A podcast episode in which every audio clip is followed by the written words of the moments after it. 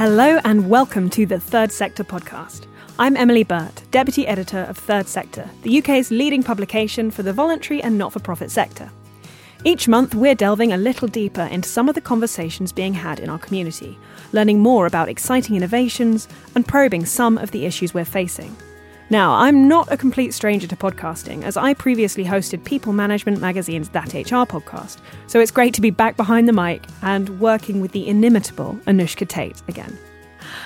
Later, I'll be talking to Alexia Pepper de Caires and Shaista Aziz, co founders of NGO Safe Space, on disrupting patriarchy, racism, and colonialism in international charities. We'll also be hearing about a particularly innovative charity campaign that revolved around two fake products. But first, I want to talk about a generation that seemingly have far more time than money when it comes to the voluntary sector.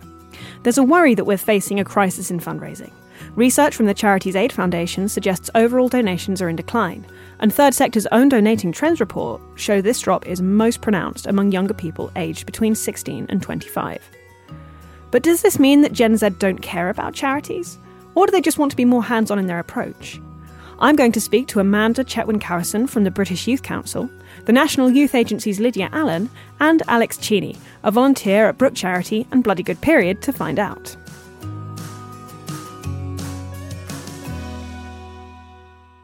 Let's start off. If all of you could just tell me what made each of you want to get involved with charitable work. Um, Lydia, we'll, we'll start with you. So my background is sort of more environmental Right. and geography. So I studied geography at university, but I always knew I wanted to go into protecting the environment in some way, but I didn't really know how. And I first of all started at National Trust on an internship there, and I absolutely loved it. But I knew that I wanted to work with younger people more. And this job came up with the National Youth Agency, and it was all about engaging young people in environmental issues, giving them a grant of £10,000 each, which is quite a lot of money. But this would tackle environmental issues using digital technology, and that was something I was quite interested in because it was quite modern. It looked at new tech such as VR or AI, and all these different things that young people were really catching on to, as some people call them digital natives, um, to use tech in for good. So that's sort of like how I got into it, I guess. Alex, I would say you're you're a prolific volunteer. it seems that every everywhere I look, Alex is there volunteering, shaking a bucket, putting together resource packs. You are so such a motivated, like I don't want to call you like a young person, but you're like a really motivated young person. How did you start kind of getting into this? It's really odd, actually. So I was at uni and I went through a really bad period of mental health problems, and I dropped out of uni and became housebound for sort of three years. Hmm. And during that period, being housebound, there wasn't much to do at home. I looked on the internet, sort of what volunteering opportunities were available, and social media stuff came up. And obviously, you can do that anywhere. Yeah. And applied for various places, Brook being one of them, and started doing social media stuff for them and a couple of other charities, and it really Just went grew from from there. there. Yeah. yeah. And Amanda, you're the chair of the British Youth Council. How how did you end up in that role? Well, it's a slightly again, it's a slightly odd story. Especially when I was younger, I actually wasn't hundred percent. Oh, I have to be involved in charities or fundraising is something I'm like mega keen on. I just always kind of wanted to be busy. I got bored like very easily when I was like at school and at uni, and one of the easiest but also actually like cheapest things to do was just to actually get involved in fundraising um, was just to kind of really focus on stuff that i like really cared about so whether that was campaigning on like environmental issues or any of that kind of stuff and that just i think just kind of ended me up really like in the charity sector but i didn't really think about being a trustee or particularly like a young trustee until I kind of accidentally ended up chair of board at the students' union because I got elected as like the student union Yeah. president, but didn't realise the trustee bit came like hmm. alongside it. so I then just had to do that as well and really enjoyed it and found out about the British Youth Council and just found out that they were really cool and did loads of really inspiring work and just like worked my way like through the charity. So it's kind of like a series of good mistakes, I suppose. Third Sector's latest research suggested that 16 to 24 year olds are much more about giving their time to charitable causes through volunteering and, and other routes than they are about kind of giving money through donations. Would you say this is accurate? And do you want to throw some ideas around for like, why this might be occurring? there's a couple maybe potentially like a couple of really obvious points particularly for that age group mm. is one, if you've already got quite a large student debt and it's quite expensive being a young person and the cost of living is going up, but also for the last like 10 years, there has been a narrative of, oh, you don't have to just give money, you can give your time instead, or it's a nice way to meet new people, it's good for your CV. It's not mm. actually, to me, it's not the surprising that there's that shift because actually it kind of solves one problem in like skills and employability and like meeting new people, but it also doesn't add to another problem of being like a young person with increasing debts. The British Youth Council has more young people getting involved with us like every year in a whole host of different ways, but that doesn't mean they're all becoming like regular donors. It means they're working in their local community or getting more young people to fill out like make your mark and that kind of stuff. So it kind of fitted with what I assumed young people would be doing, to be honest with you. Alex, was that a surprise to you? No, not really. I think the way things are going, especially with cost of living, I think people aren't able to donate. So people wanting to get involved are thinking about using their time, especially with bloody good period and stuff like that. I think causes that own the public eye and are like making really big sort of awareness campaigns are getting young people involved, active, and trying to use their time valuably. Yeah, I would echo both um, Amanda and Alex's points about the cost of living stuff. Um, but I would also say because young people are more online now, I think it's something like 98% of young people have internet ac- access. So they could help charities in different ways, including with like social media campaigns. I'm sure people here on the table have sort of shared hashtags or possibly like signed petition for charities. It's not just about the money, it's about what they can give in terms of their digital platform as well. I'd also echo about the skills and the training. It's so important now for young people to gain skills and training for future opportunities and employment. Mm. And as we know, like employment levels aren't so great for young people and it's a struggle for them to get into jobs. So anything that charities can help with in terms of volunteering and offering that training and skills to young people is so crucial and something that young people I think really value as well. And they'll probably value that charity more in the long term if they're able to give them skills and training as well. I think you've made a really important point there about how valuable time can be for young people and, and how valuable it can be for giving that. On the flip side, and to be like slightly mercenary about it, charities do need money if they're going to survive. And we're at a time where lots of them are facing really extreme financial pressures in the face of things like government cuts, you know, and, and other drains on their resources. So that question of where their financial support is going to come from is is weighing on them. And we know that we're seeing a big drop in young people giving, but this is part of like a much broader decline according to research in giving as well.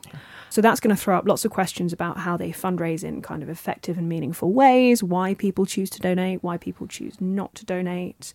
Alex, what would you say to kind of, I guess, convince people that time is just as important as money? And could you tell us a bit about the ways that you give time as a volunteer? Yeah, so with Bloody Good Period, I help out at their storage unit, sorting donations that come in and sorting orders that are going out to refugee centres. With Brook, it is basically everything that is sort of available, sort of everything from mystery shopping for condoms to sort of helping out on relationships and sex education policy. Amanda, what do you think about this kind of balance between time and money? It'd be quite easy to see it as like an either or, but actually, one, they could go kind of like hand in hand. So, Mm. actually, a lot of young people, particularly like my friends and like myself as well, we potentially give money or just give like spare change to causes that you care about that you might actually just like see if you're kind of passing them on the street or if you're passing like a campaign day that's going on. But that doesn't mean that it necessarily is going to be a charity that you might also think, oh, okay, I'm going to volunteer like every Saturday morning or like after school on like a Wednesday or something. So actually, I think a lot of people don't see it as a either or. They kind of see it as a way to really spread the number of causes they're involved in. And I was chatting to somebody else about like charities and their comms, and I think we we live in such a hectic time and there are so many charities and there is like a huge crossover in terms of the number of charities who are campaigning on really similar topics and sometimes like the exact same topic which isn't a bad thing because every charity has their own audience and their own reach but it does mean that you're going to have to really improve your comms particularly to young people who are just so savvy and like communicate in a completely different way to even just like the over 45s or any of those age groups really. And i think charities potentially have a bit of work to do on their comms. Like, Right. So let's so let's talk about that. Comms is something that has just come up multiple times in in the space of about ten minutes. So if you're not connecting with with Generation Z, with these younger generations in the same way that you would necessarily connect with over forty five year olds, what practical advice would you guys offer to charities who are looking to make those meaningful connections that will hopefully then turn into either donations or volunteering? Something that I was thinking about when Alex and Amanda were talking as well is charities being open and transparent with their data because hmm. young people are more likely to sort of follow up their story and to look into what where the impact actually goes. So something that's really interesting in that is making sure that there's different content, perhaps like video content on their impact, so that stuff that young people can watch as more young people are likely to watch stuff on YouTube than other generations, than say TV.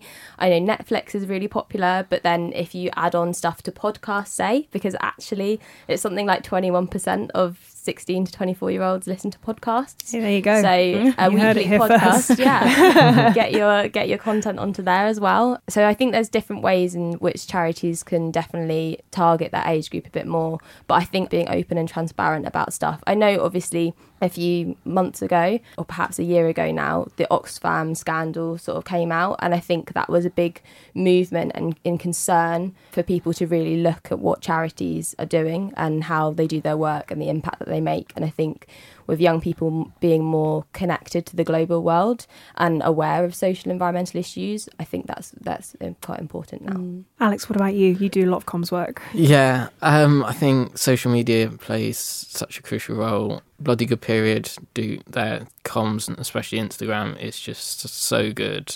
And I, I speak to a lot of people at the unit, and that's how they found out about the charity and got involved in it. A lot of charities could learn from examples like Bloody Good Period.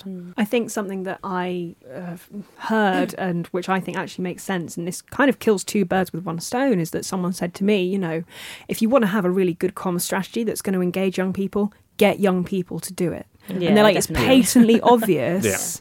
You know, and I think actually, Amanda, this might have been something that you said for a feature. yeah. It was yeah, Yeah, that's the wise voice I was hearing. you Get young, yeah, get young people to do it. So, so why, actually, why don't you speak to that? Never Uh, mind me well, just paraphrasing. or I would always say there's a difference between a youth focused charity and a youth led charity, and you know one of the reasons that we actually have like organisations coming to the British Youth Council and saying, "Oh, can you just basically run a Twitter poll for us or find out what like a group of young people think for us is because our comms are very much led and directed by what like our young members and like people involved in us say and what they want and what they do. And I just think it's just so obvious if a charity is like we're looking to engage young people but it's a decision that's been made by a really stereotypical charity board of trustees. So traditionally quite like old and like white and like quite like male. And I think it's a bit of a challenge potentially for some of those charities and some of those trustee boards to have to really think actually if we want to engage young people why are we looking to just engage them? Why are we not allowing them to actually like lead our work as well? And there's definitely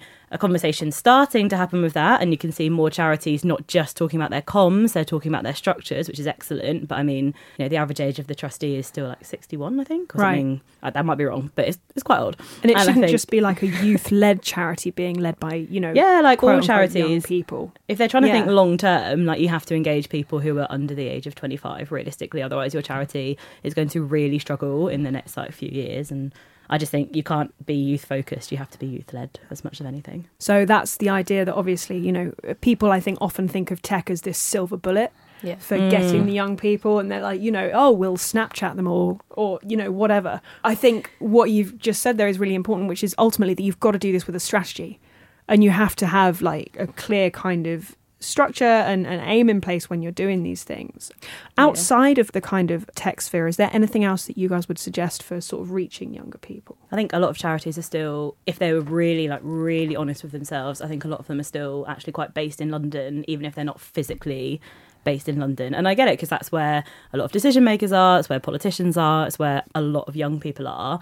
But if you call yourself a UK wide charity, how do you reach out to young people in Northern Ireland or mm. South Cornwall, like where I'm from, or Norfolk or Orkney and that kind of stuff? And actually, when you think about it, it can be a bit overwhelming, but there's no reason it shouldn't be something that you work into like a 10 year plan. You don't have to fix it by like the next six months, but it's not just about like the tech and the comms. It's about like your physical outreach and your physical presence as well. And it's so easy to be like, we've met loads of MPs or we've met loads of decision makers or funders, and they are traditionally based in London. So I think people have to challenge themselves slightly on that one as well, potentially. Yeah, just to sort of go off on that actually. So, National Youth Agency is a national youth work charity. We're based in Leicester, which is still quite rare, I guess, like Amanda was saying, for a charity. Um, we did have a London office, but we actually don't anymore. We are trying to be less London centric, though, like you said, government's based here. So, in terms Yeah. of MPs supporting us, we have to be have some presence here. But we have, like, I'm based near Manchester. We have colleagues in Blackpool in the northeast. So we're slowly but surely like spreading out more, and we we definitely try and get that face to face contact as well, and that's so important for say disadvantaged young people who I know it's a very low percent who don't have in, internet access. I think it's like two percent, but still there is a two percent that don't have internet access and might not hear from us on social media. So it's so important to make sure they're still engaged as well. Something that I am seeing a lot of, and I think we've seen a lot of over the last year, especially, is the rise of direct action, um, which is being driven by by younger people. So you know we've seen Greta Thunberg walking out of school, Extinction Rebellion blocking off all the roads in London. Do you think that we could see this generation starting to sort of favour that that kind of direct action?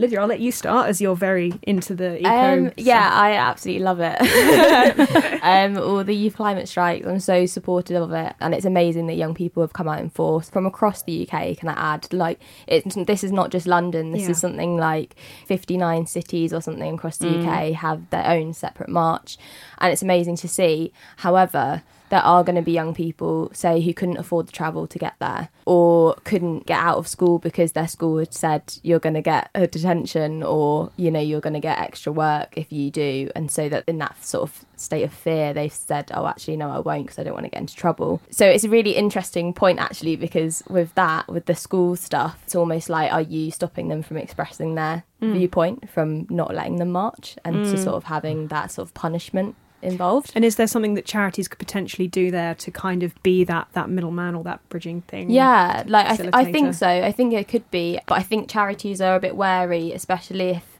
they've got particular contracts or with particular funds, potentially government funds. Do they want to cross that line? Do they want to show that they're supporting people protesting against government, or could they address it in a different way and in a different light to show that they're actually just supporting young people's voice, but want to help and support government at the same time in hearing their voice. So I think there's definitely different ways you can go about it, but there is a good path to go Yeah. on, if that makes sense. Amanda, what do you Yeah, think? um, I think. I mean, obviously, I would say this, but I do think that's something that like British Youth Council does quite well Yeah. in the sense that we do like run like the traditional structures, so the Youth Parliament or Youth Select Committee Mm. and all this kind of stuff, NHS Youth Forum. But at the same time, the bit that really struck me actually in the last couple of months was we've just launched this year's Youth Select Committee, which is on knife crime, and it's had like more submissions than any of the others, I think. But at the very same time, you've got young people literally submitting evidence to like a government committee. They were also holding like rallies outside Parliament, so the hashtag like real knives, real lives. And again, I don't think it's something that has to be either or. And I think a lot of charities do see direct action and influencing decision makers as an either or. But actually, if you work with young people Yeah. and like let young people lead those campaigns, quite often than not, they'll come up with a way and be like, obviously, I'll write a submission to the Youth Select Committee, but I'm also going to go and shout with a megaphone outside Yeah, Parliament. And like, there's no reason you shouldn't do both. Yeah. I think it's a sign of quite a healthy democracy in society that people feel free to do both. But I can see why some charities are slightly reluctant. Hmm. But I also think, again, I think charities need to start challenging themselves a bit. Like it's not all about an impact report, it's about actually making sure the people who are supporting and like championing your charity and its brand and its name are getting to do so in a way that actually helps them Yeah. achieve what they want to achieve through it. Alex, what do you reckon? Will we see you picketing outside the Education Secretary's office anytime in the near future? Yeah, I mean, I have done. He's already doing it. There you go. We're right there. yeah, I think both are crucial. I think with Bloody Good Period, you've got the route of volunteering, Yeah. but I think you've also got direct action happening, like with the pe- uh, period poverty campaign. And that last year there was quite a big demo outside Parliament on Yeah. it, and it led to s- some change around tax and how that was going to be used. So you can see a fusion of action Yeah. in the future, I think. Mm. Wonderful. Well, Amanda, Lydia, Alex, thank you so much for your time today. It's been brilliant.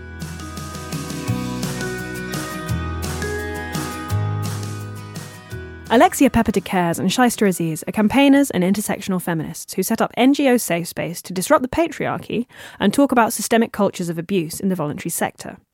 I managed to steal a little bit of time with them at our fundraising conference, and I started by asking Alexia why she thinks it's taken so long to start this dialogue about abuses of power in the charitable sector. For me, it's been a twinfold impact of going through the 90s and noughties pretending that we'd solved patriarchy, that women had power because we had certain forms of power that may not have been afforded to us previously, and we also had social media, which was giving us platforms and visibility. So there was a kind of pretense that patriarchy was done and dusted, and we didn't really have to talk about it. Could we move on to more exciting things? Thanks very much. The other is that the charity sector likes to portray itself as an ultimate bastion of kind of British do gooding. I would take that apart in a much longer conversation about colonialism links and heritage. But in terms of its reputation, the people who go into the sector and who are now at the very echelons of its management and oversight want to continue to display it as a sector that is just inherently good and nothing can be critiqued about it. So that's why there's been such silence for so long. Also, power. So, power is very good at protecting power. Power reinforces power, and patriarchy is at the heart of power, as is racism, as is colonialism. And so, for decades and decades, these issues have kind of just been covered up inside organisations. And so when Me Too started second time around, because Tarana Burke was the woman, the African American woman who, who created Me Too to talk about you know women of colour's oppression in relation to patriarchy. So that basically gave an opportunity for women to start speaking up in a very different way, to have a conversation using language that perhaps they didn't have before, and to be able to reach out to each other as well. And I think the rage just started building, and the, the acknowledgement that, wow, this has happened to so many of us, and it continues to go on. And so you met together in Parliament, as I understand it, and you had a conversation which led to you setting up NGO Safe Space. For people who aren't familiar with it, can you just explain what this movement is, how it works, and, and what you're hoping to achieve with it? We're the women who won't shut up, the ones who aren't being paid off by nice big deals, the ones who aren't interested in this the short term solutions that scratch the surface only. And because we're not beholden to anyone else's power, we've actually realised between us that we have an incredible amount of leeway to have conversations and analyses that so few people. We were so surprised that the international sector, which sees itself as very feminist at the moment, had so little to say on such a hardened, toxic mix of masculinity and patriarchy and power and racism all mixed up together. So we're the kind of disruptors who don't feel like anyone else can really call the shots, which is actually not how the system really works. Yeah, it causes anxiety for people to know that we are outsiders, but we're insiders because we worked in the sector for a very long time. Mm. We know the so called tricks of the trade. We know exactly what these toxic cultures are really about and the impact they have on women and indeed men. And so now it's difficult to shut us up because we're not actually on anyone's payroll. We are, inverted commas, uncontrollable. And throughout history, there have been many uncontrollable women who have created a lot of anxiety for people who, as Alexia says, just want, want us to go away. This is an endemic problem. We know that this is an endemic problem, not just in the charitable sector, in private sector organisations as well. And Alexia, you have famously advocated that we need to see systemic change in this sector rather than fancy systems being put in place. How do you begin driving change in the face of this problem that is so huge? It starts with conversations. Shaista and I are predominantly activists as well as advocates, and we're also politically active, which means coming into contact with people. One of the things that patriarchy and whiteness does is it separates us from other human beings. Capitalism has the same impact on people. So, where we are right now, and we're seeing this in terms of the climate crisis, the crisis of loneliness, we're seeing that the tools of control and repression that have been used for centuries and, and thousands of years to ensure that a small number of people have all the access to resources and power over a large number of people is that it causes separation. And that separation evidences itself in many different ways, but the way that we saw it was that women were not having those conversations. And the simple act of us starting a platform to say it's okay to have those conversations. You don't have to have them with us, but we're always at the end of an email address, and we do get emails from people who have set up their own groups or who want to contact us because they admire the way we're tackling the conversations that as much as we think that Western women are empowered, they're not talking about the harms that we would have thought would have been resolved, as you rightly say, decades ago. And I think what NGO Safe Space shows is solidarity at work. So solidarity is at a premium. Uh, this country's in turmoil. Many countries around the world are in turmoil. As Alexia says, this whole divide and rule, these tactics are being used everywhere in the world. The more people feel anxious about their livelihoods, about where their jobs are going, where, about economic insecurity, the more they start kind of closing down and they start believing that actually they they can only get somewhere by pushing someone down. Also, the fact that you know I'm a visible Muslim woman, a woman of color, and Alexia is a, a white woman we, we don't see this type of solidarity at work generally out there. We don't. And we certainly don't see in this sector. And so i think this is something as well that people have been quite intrigued by. We go to lots of different events. And indeed when people see a visible woman of color and a muslim woman present talking about these issues it's really i mean we had a disclosure from a woman in the audience another muslim woman who described a horrific you know she had an allegation of a horrific sexual attack on her and she said she felt she could talk about this for the first time to complete strangers in a room because someone like me was sitting there. And we're very aware of the fact that this is what intersectionality is about. This is the power of intersectionality. And this is why our platform is so different. And this is also why we know that through the conversations we've had with these large international organizations, they know they can't ignore us, but they're equally not willing to really take on board what we're saying because we are working in a way that is so advanced compared to the way that they think. And I think there is a particular challenge for charities in particular because there's this definitely there's this assumption which I think everyone has that you know people go into charitable work for very altruistic reasons. And I think there's this kind of assumption and, and to a degree rightfully so that charities are the good guys. They're the people who are doing good work. And I think if you have this kind of you're coming from the starting place of like oh but we're the really good guys, that can make it that much harder to confront the uncomfortable truths of what is going on within your own organisation. But who are these charities the good guys for? Are they the good guys for other people who look like them? So the predominantly it's a white middle class arena, the charity sector. Everywhere you look, it's a fact.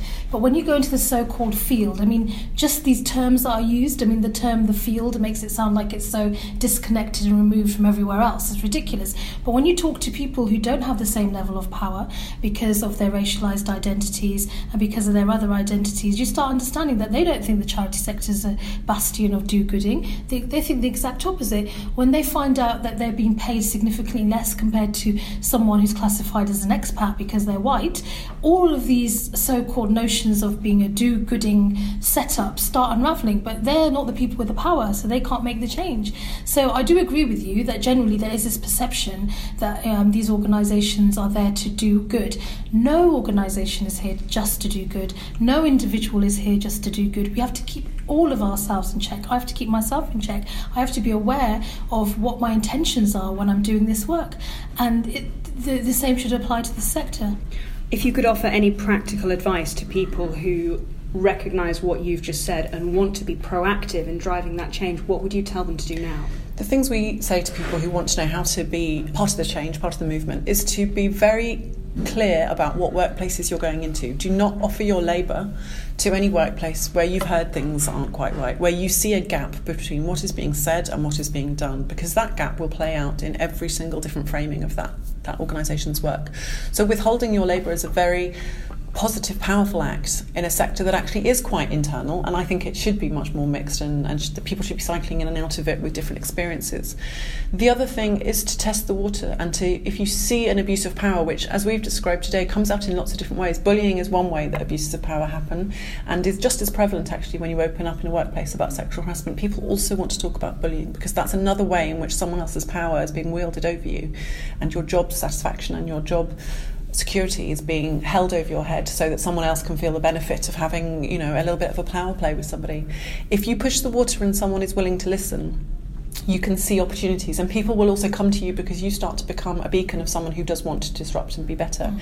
If you feel a pushback, then again that's a signal to you of whether that workplace is really ready to do the work. And I think in 2019 what I'm seeing charities suffer is actually lack of people applying for jobs because they may not want to put themselves at risk when they could get together in a startup hub with some friends and maybe make a social enterprise and be doing something in a much more positive framing. Yeah, and show solidarity with people at all times. When they say, when they go out and talk about their experiences, don't dismiss them, listen to them.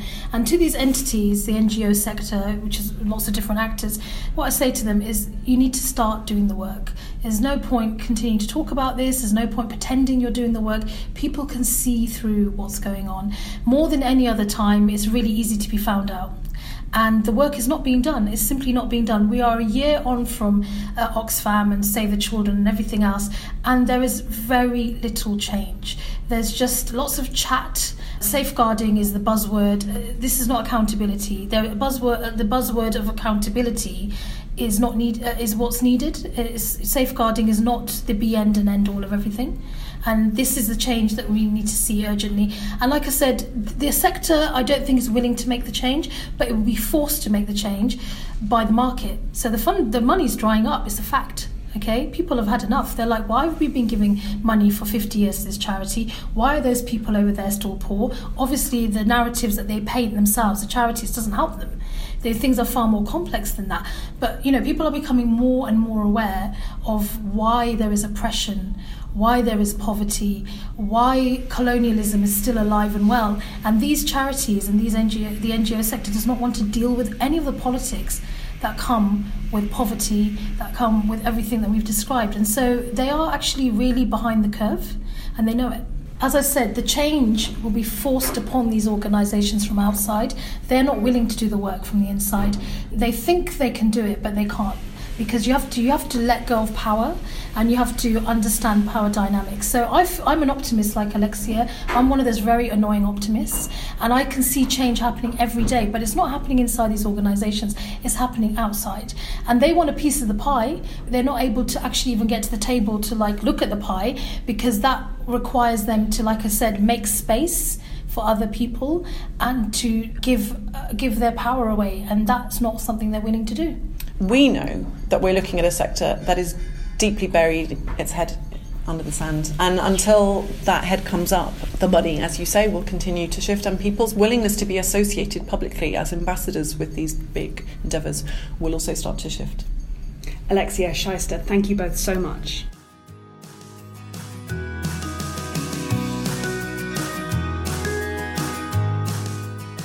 Now, charity campaigns are often focused on government, but they don't have to be. In fact, they should be about engaging the public too. Human rights charity Equally Ours recently devised a particularly clever campaign designed to show exactly how human rights matter to all of us and how we often rely on them without even realising it. Third Sector senior reporter Liam Kay met Equally Ours chief executive Ali Harris to learn more about the idea behind their groundbreaking campaign. Ali, lovely to meet you today. So, explain to me exactly what your latest campaign has been about and what inspired it. It's lovely to be here. Thanks, Liam. Equally Ours is the UK charity that brings people and organisations together to make a reality of equality and human rights in people's lives. Our members include organisations like Age UK, Mind, Runnymede Trust, Child Poverty Action Group, Stonewall, and loads of others. And this campaign is a long term campaign to show how human rights matter and are relevant in our daily lives in the UK. So, this was phase one of the campaign, and it was around creating a social media campaign that showed films of two focus groups of two fake products that we developed.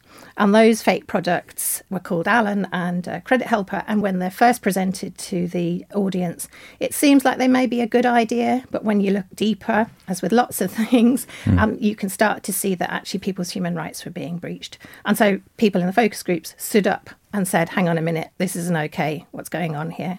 So the films were about those focus groups and really tell the story and show how ordinary people in the UK do value their human rights and will stand up for them. It came about because, I mean, essentially, our human rights are the basic rights and freedoms we all rely on every day even when we don't realise it. But there's a really toxic media narrative in the UK. Yeah. It's been around for a long time. And because of that, people don't value their human rights, they don't use them when they need them they don't defend them when they're under attack. And we really want to change that. And that's what this campaign is all about. And in terms of the products as mm-hmm. well that were in the films, can you give a little bit more sort of detail about what they entailed? Yeah, sure. So the first one was called Alan, and that is the first UK's first ever home security and communications device. So, a bit like one of those things you'll have for listening to music and finding out what the weather's doing. But what happens in the films and what the films show is that some of the things that the product can do, that Alan can do, actually start to get in the way of privacy and family life. So, recording, having everything recorded, being able to send suspicious information to the authorities.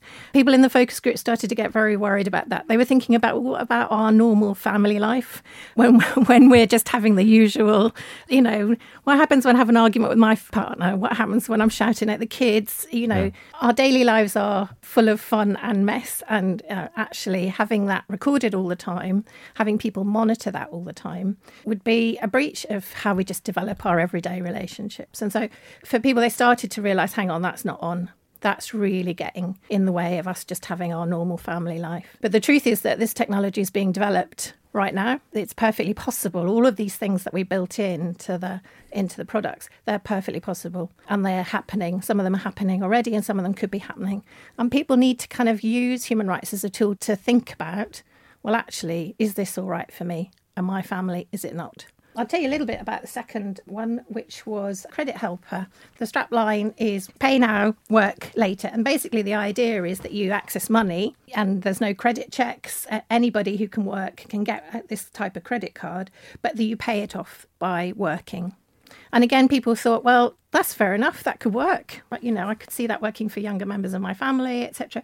But when, again, they dug deeper and they found out that it was going to be paid less than the minimum wage, that potentially people's passports were going to be held, that there might be restrictive practices to make sure, like locked facilities.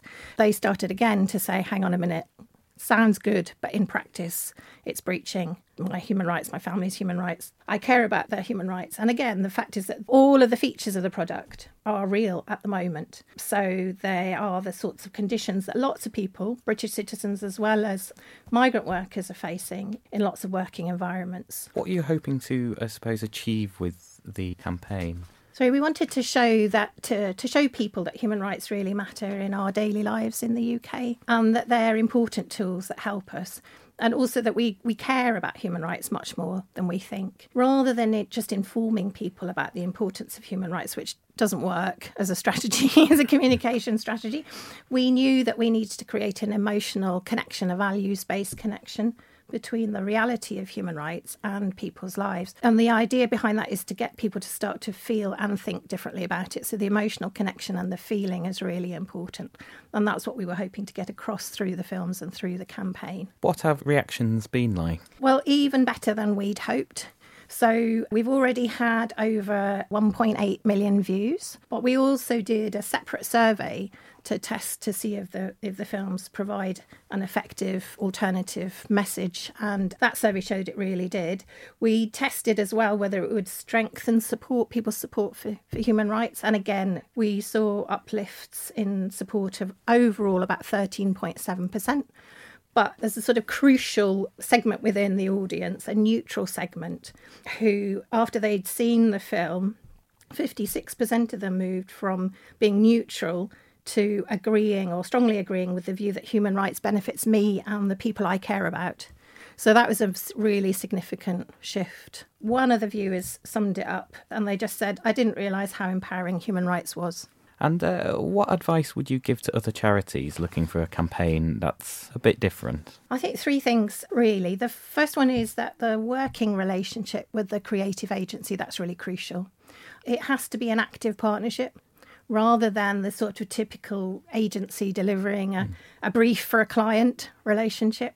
So Marylebone were just absolutely brilliant, and, and it is about that partnership. It's about letting the agency find the brilliant creative idea that people can really relate to, but also keeping true to your overall campaign strategy. And in our case, particularly using the values based reframing techniques that help the second piece of advice, I think, is to remember that alternative narratives work and counter narratives don't. So you have to think about whose values your campaign is really advancing, yours or the other side's. And research shows that every time we repeat the other side's frames or values or messages, when we're trying to counter those, what we actually do is reinforce them in people's minds. So myth busting doesn't work. People don't remember the bust, they remember the myth. So, values based reframing, which is what we use in this campaign, is all about identifying where there's a, a, connection, an intersect between our values as a charity and the public's pro social values, and then you build your narratives and communications and your campaign around those values. It's helpful to think about values as muscles. So the more you hmm. use them, the stronger they get. And in the sector, what we have to do is strengthen the values that support social change, not the ones that sustain inequality and the status quo. And then the third thing is really a kind of message that without being pie in the sky, we absolutely have to show solutions and hope. People are so overwhelmed these days, aren't they? Yeah. With uh, and there is an awful lot going on, and a lot of it not very good on all sorts of levels. Research shows people won't support a cause, no matter how important it is, if it doesn't offer credible ways forward and a sense that change is achievable. So that's really essential. And for us in the film, that was part of the reason why we wanted the focus group participants. They they become the heroes. They stand up and say, actually, this isn't on. They band together, and that's part of showing actually change is possible, and we can do something about these things. Thank you so much for your time today, Ali. It's a pleasure. Thanks so much for having us. We'll be back with another episode next month, so make sure you subscribe to this, the Third Sector podcast, on your favourite podcast app to be the first to know about it. Thank you again to Amanda, Lydia, Alex, Alexia, Shaista, and Ali for joining us, to the producer, Anushka Tate, for Rethink Audio, and to you for listening.